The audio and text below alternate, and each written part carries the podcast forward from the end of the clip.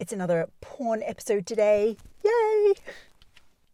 Over the next few minutes, you're going to learn how to talk to your kids about porn without alarming them. And welcome back to Sitting in a Car. I'm Sarah Sproul, and I sit in a car with you each week answering a question to help you raise your confident and caring young person to respect themselves and the people around them. And the answer to this week's question about having chats about porn in a way that is non alarming comes from the courage pillar of the Evolved Family Method. Now, you might know already, because you've heard me talk about a lot, that the courage pillar focuses on things like how do we take responsibility as adults for speaking up? How do we actually then speak up, start sentences, start start conversations, using the right words, um, taking just generally taking action. So let's delve into the courage pillar now.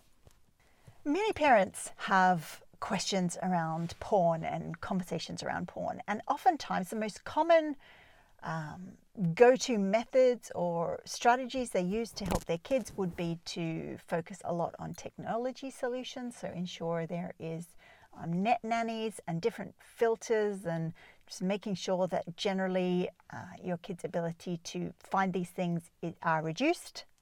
It's also very common to feel afraid about this topic and um, to try or actually believe that it's possible to completely shield your kid from any explicit content online. Um, also, it's super common to uh, feel afraid that if we do start talking about it, our kid is going to search it up. And you know what? Like, I understand why that would be the natural reaction to these topics because those reactions mirror often how we approach other aspects of keeping our children safe. We are putting little blocks into electrical sockets so they can't stick anything in there. We're using corner protectors to make sure um, they don't fall and hit their head on something sharp. We use stair gates and things to make sure they don't fall down steps. So that protection, keeping them away from scary things, is absolutely cemented into our parenting mind. You know, the other thing is that we don't often hear stories of families who have negotiated raising kids who have accidentally or maybe they've searched it out and on purpose seen porn and have a healthy, ongoing, connected teen who is doing everything that they need to do reasonably well. We don't hear stories about that. We only hear stories about the really awful things that happen um, when kids come across porn and are not supported by the adults who are caring for them. So I've learned that when parents follow what feels right to do around conversations about porn or just protecting their kids around porn, that um, there is this sense of feeling a bit stuck and feeling worried that uh, we're not doing it right. You know, when we're feeling particularly worried about things related to porn, there are some actions that we might naturally take. We might go and ask other parents in our parenting community what they do. We might Google what to do um, and try and follow the directions as closely as possible. And for many of us, oftentimes those directions aren't practical because um, they expect us to be able to have open conversations with children in our care, maybe even young children in our care to do with porn. And I don't know about you, but before I started to do this work, that would have been a pretty tall order, if you don't mind me saying so.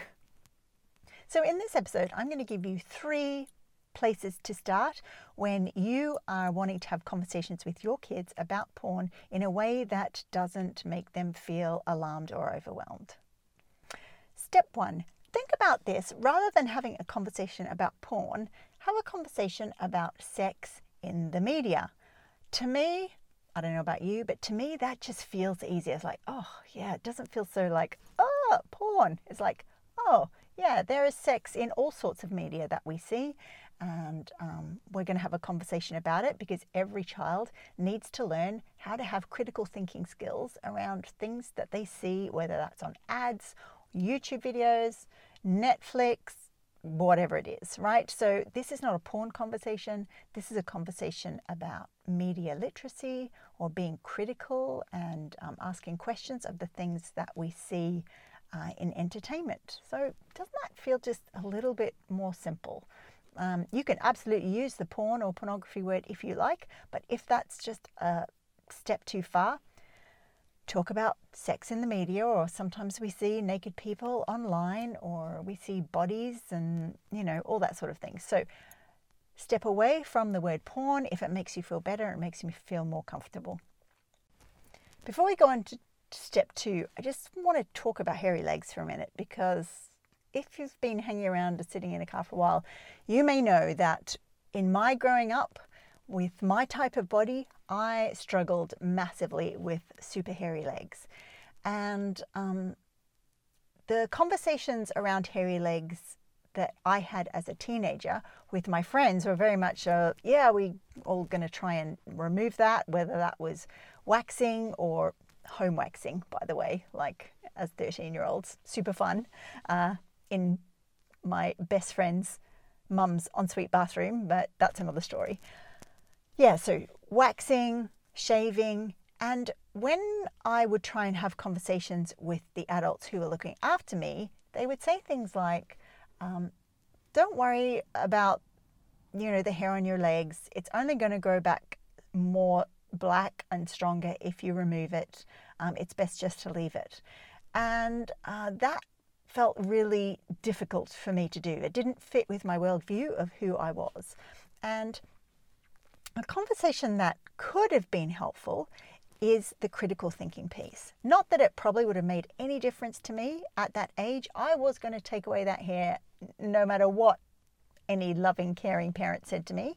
But if someone had said, you know, we're designed, or the world is designed to make us feel bad about that part of our body, um, because when we feel bad about the hair on our body, then we spend money on um, shavers and waxing and all those sort of things. And um, so people, other people make money off our discomfort. Now, the link to porn is that, you know, if I can be critical about the messages that the world is giving me about my hairy legs, then our children can also be critical about the messages that they receive from seeing sex or seeing something related to bodies in the media, also called porn. Point two, you can remind your kid, or you can say straight out that it is absolutely normal and 100% sort of part of being a kid that they would be curious about bodies and things to do with sex and kissing and what it means to feel like we're in love and um, what genitals look like. That curiosity is completely and utterly normal. Um, so that reduces their feeling of alarm, right? So if we're saying don't watch porn, don't Google things like penises and breasts because scary things will come up, our child will be like, oh, okay, this sounds really bad. And oh my goodness, actually, I've done it already. And they might not tell us that. So curiosity is completely natural and normal. Um, the internet is not a great place to find information out, though, about that stuff to do with bodies and sex and genitals and all those things because it can show us pictures of people with bodies that don't look like everyday normal bodies. They can be bodies that have had special surgeries or have got special filters on them or um, get use special workout routines to make them look a particular way.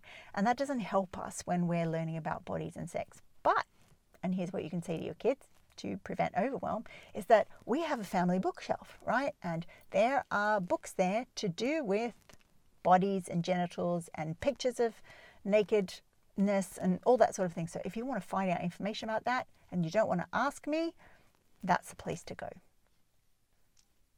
You can also add that, you know, it's completely and utterly normal to be curious about your own body too.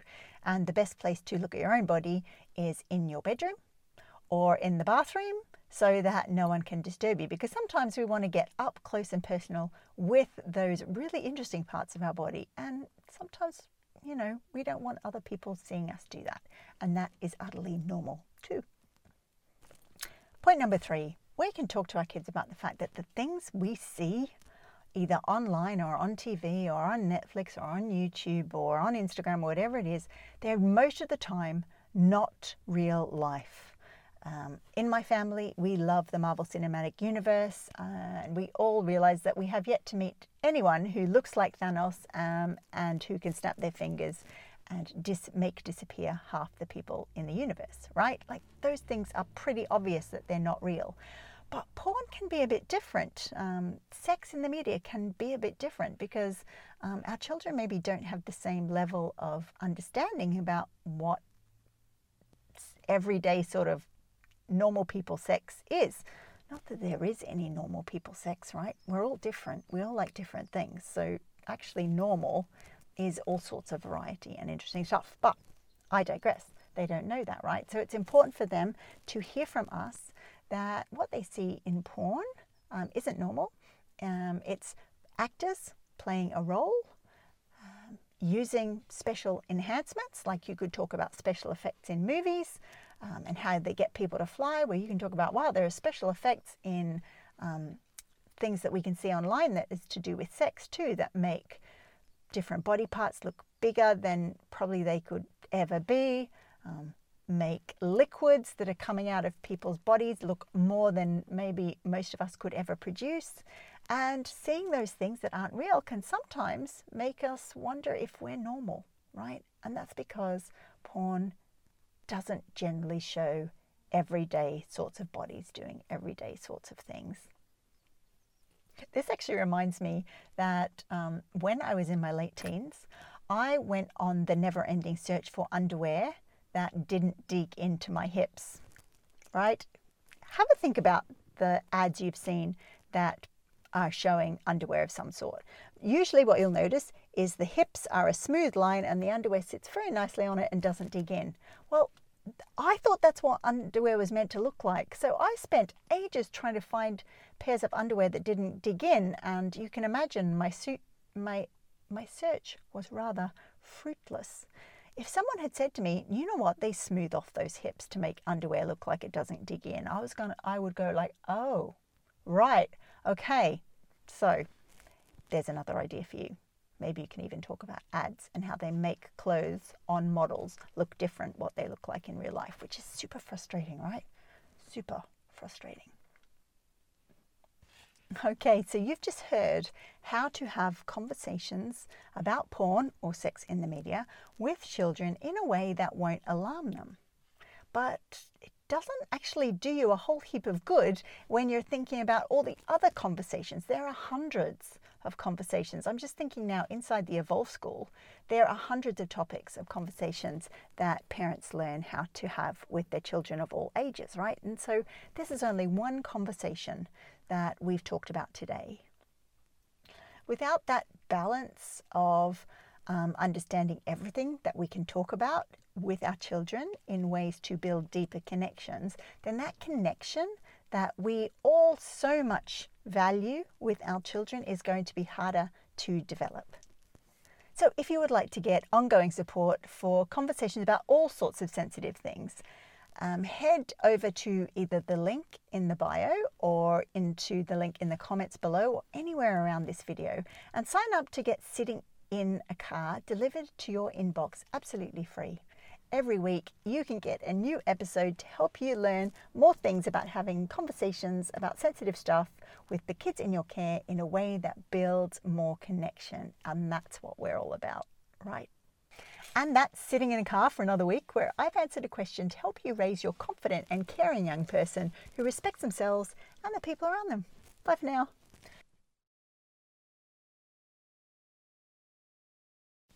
Over the next. and I've forgotten how to say, and welcome back to sitting in a car.